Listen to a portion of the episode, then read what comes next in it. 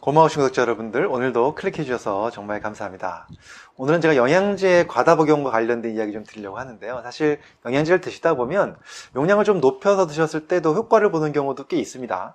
그런 영양소도 있습니다. 그런데 또 어떤 영양소는 과다하게 복용을 하게 되면 오히려 건강을 망치는 영양제도 있죠. 그래서 오늘은 제가 어떤 영양소 좀 괜찮지만 이런 것들은 정말 주의해야 된다. 과다 복용하면 안 된다. 얼마 이하로 먹어야 된다. 이런 말씀 좀 드려보려고 합니다.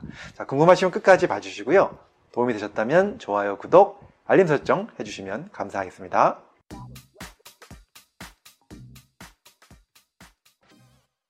안녕하세요. 교육의전공원 교육하는 의사 가정의학과 전문 이동환입니다. 사실 우리가 비타민C 같은 경우는 요즘 메가도스 요법이라 해서 고용, 고용량 요법을 많이 쓰죠.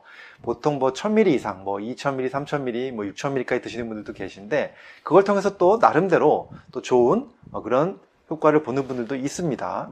그런데요. 그렇게 좀 여유 있게 드셔도 되는 영양소가 있는가 하면 또 과도하게 드시면 오히려 안 좋은 영양소도 있는 겁니다. 그래서 모든 영양소가 다 과도하게 들어간다고 효과를 보는 건 아니다. 이 말씀을 드리면서 주의해야 될 것 몇 가지 좀 말씀을 드려보려고 합니다. 자, 첫 번째는요, 바로 노니 주스예요. 사실 노니가 굉장히 좋은 영양소로 알려져 있죠.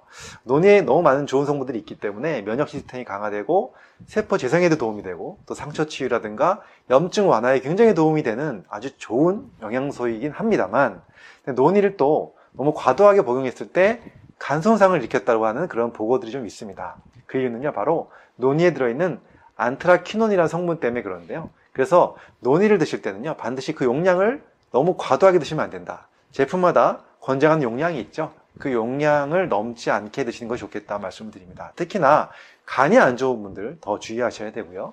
또 칼륨이 많이 들어있습니다. 논이에. 그러다 보니까 신장이 안 좋은 분들도 칼륨이 과다하게 들어오게 되면 어, 굉장히 부담이 될 수 있거든요. 그래서 신장이 안 좋은 분들 조심하셔야 되고요. 또 고혈압약 드시는 분들 중에서 약 중에서 다 그런 건 아니지만 일부 약 중에서는 이 칼륨이 빠져나가는 것을 좀 막아주는 그러한 고혈압 약이 있습니다. 그래서 이런 약을 드실 때 노니 주스가 또 많이 들어오게 되면 또 혈중 내에 칼륨 수치가 올라가는 그래서 문제가 생길 수도 있습니다. 그렇기 때문에 이런 약 드시는 분들도 좀 주의하셔야 된다. 이 말씀을 드리고요. 물론 간과 신장 기능이 정상인 분들이라면 정상 용량 안에서는 문제가 없겠지만 어, 정상인 분들은 하더라도 용량을 과도하게 먹으면 또 간에 문제를 일으킬 수 있다 이런 말씀 을 드리면서 노니 주스는 과도하게 드시면 안 된다 이 말씀을 첫 번째로 드립니다.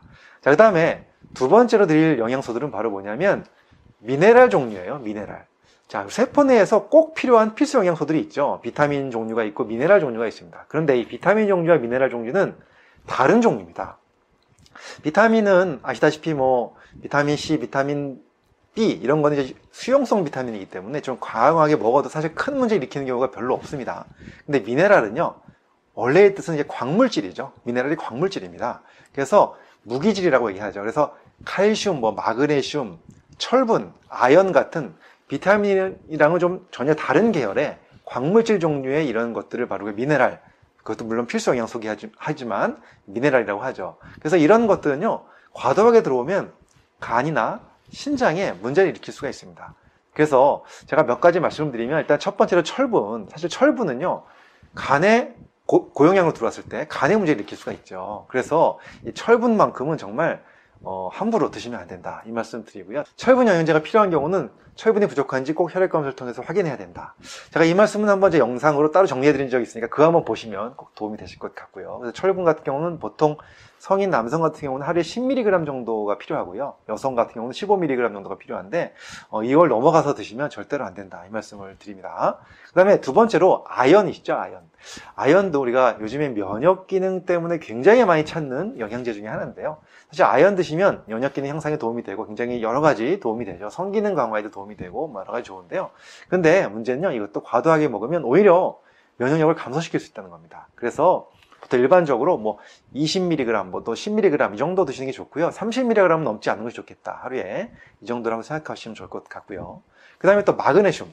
사실 마그네슘도 제가 영상 올려드린 적 있거든요. 마그네슘에 대한 영상, 제가 마그네슘을 반드시 챙겨 먹는 이유에 대한 걸 올려드린 적이 있습니다. 그걸 보시면 아마 마그네슘이 정말 중요한 영양소라는 걸 알게 되실 텐데요. 하지만 이것도 미네랄이기 때문에 과도하면요 간이나 신장에 문제를 일으킬 수가 있습니다. 그래서 하루 최대 용량 아무리 많아도 제 생각에는 500mg은 넘지 않았으면 좋겠다.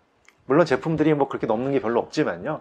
제품들 보통 100ml짜리도 있고, 뭐 50ml짜리도 있고, 뭐 200mg짜리도 있습니다. 그런데 이걸 여러 번 먹다 보면 500ml가 넘어갈 수 있죠. 그래서 어, 하루에 500mg 이상은 넘지 않았으면 좋겠다 이 말씀 드리고요. 그 다음에 칼슘도 마찬가지입니다. 칼슘 뼈 건강 때문에 많이들 챙겨 드시는데 보통 하루에 1000mg짜리 제일 많이 드시는 것 같아요. 그 이상은 좀 넘지 않았으면 좋겠다. 그리고 칼슘도 과다하게 되면요. 뼈로 가는 칼슘보다 또 이 다른 곳에 섞여야 되는 칼슘들이 생기기 때문에 문제가 생깁니다. 그래서 칼슘도 가능하면 많이 안 드시면 좋겠다. 영양제를 너무 과도하게 드시면 안 좋겠다. 이 말씀을 드립니다.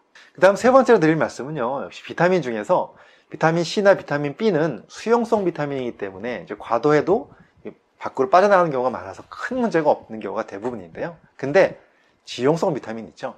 비타민 A라든가 비타민 D라든가 비타민 E 같은 경우입니다. 이런 경우는 과도하게 몸속에 들어오면 이것이 축적되면서 여러 가지 또 문제를 일으킬 수가 있는 거죠.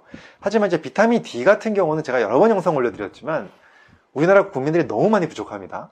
그래서 사실 뭐 하루에 뭐 1000에서 2000 정도는 검사 없이 드셔도 된다고 제가 말씀을 드린 적이 있고요. 너무 이제 비타민 D 수치가 낮은 경우는 처음에 좀 빨리 올리기 위해서 하루에 막 5,000 IU 정도, 5,000 IU 정도를 드시면서 좀 올려놓고 나중에 좀 용량을 줄이는 것도 괜찮습니다. 아무튼 비타민 D는요, 어, 검사를 해보면서 드실 수 있기 때문에 관리를 잘 하시면 될 것 같고요. 비타민 A 같은 경우는 사실 너무 많이 먹게 되면 간에 축적이 됩니다. 그래서 보통 하루에 필요한 권장량이 보통 600에서 700 마이크로그램 RE라고 되어 있습니다. 이 RE가 레티놀의 약자인데요. 어, 600에서 700 마이크로그램 RE 정도를 드시는 것을 권장을 하고요. 아무리 많아도 하루에 3000, 예, 3000 마이크로그램 RE는 넘, 넘지 않았으면 좋겠다. 이 말씀을 드리고요. 비타민 E 같은 경우도 마찬가지입니다. 비타민 E도 하루에 한 12mg 뭐 정도? 이 정도를 보통 권장량으로 얘기를 하고 있는데 아무리 많아도요. 하루에 500mg 이상은 먹지 않았으면 좋겠다. 그 이상 먹으면 오히려 또 부작용 문제가 생길 수 있다 이런 말씀을 드립니다. 그래서 비타민 중에서도 어, 이런 지용성 비타민들, 비타민 A라든가 D라든가 E 같은 경우는 용량을 좀 보시면서 챙겨 드시면 좋을 것 같습니다.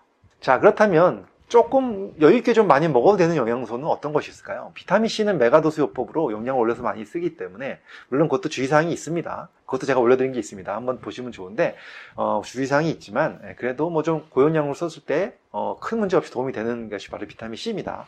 오메가3 같은 경우 어떨까요? 오메가3도 하루 정상 용량보다 뭐 두 배, 세 배 정도 올린다고 해서 큰 문제가 별로 없습니다. 오메가3. 뭐 아주 특별한 경우, 오메가3를 먹으면 안 되는 그런 무슨 뭐 어, 혈전 용해제를 먹고 있다라든가 이런 분들만 아니라면 특별한 문제가 없습니다. 유산균 어떨까요? 유산균도 그렇죠. 유산균도 좀 용량을 좀 늘려 먹어도 사실 큰 문제가 없습니다. 이런 것들은 뭐 미네랄하고 다르게 이렇게 뭐 광물질 이런 것들이 아니기 때문에 큰 문제가 없는데 어, 아까 말씀드린 노니 주스, 그 다음에 미네랄 종류들, 그 다음에 지용성 비타민 몇 가지는 좀 주의하셔야 된다 이 말씀을 드립니다. 자, 오늘은 제가 과다 복용하게 되면 오히려 건강을 망치는 영양제에 대해 말씀을 드렸는데요. 여러분들 이런 것들 잘 생각하시고 잘 관리하셔서 건강한 여러분 되셨으면 좋겠습니다. 감사합니다.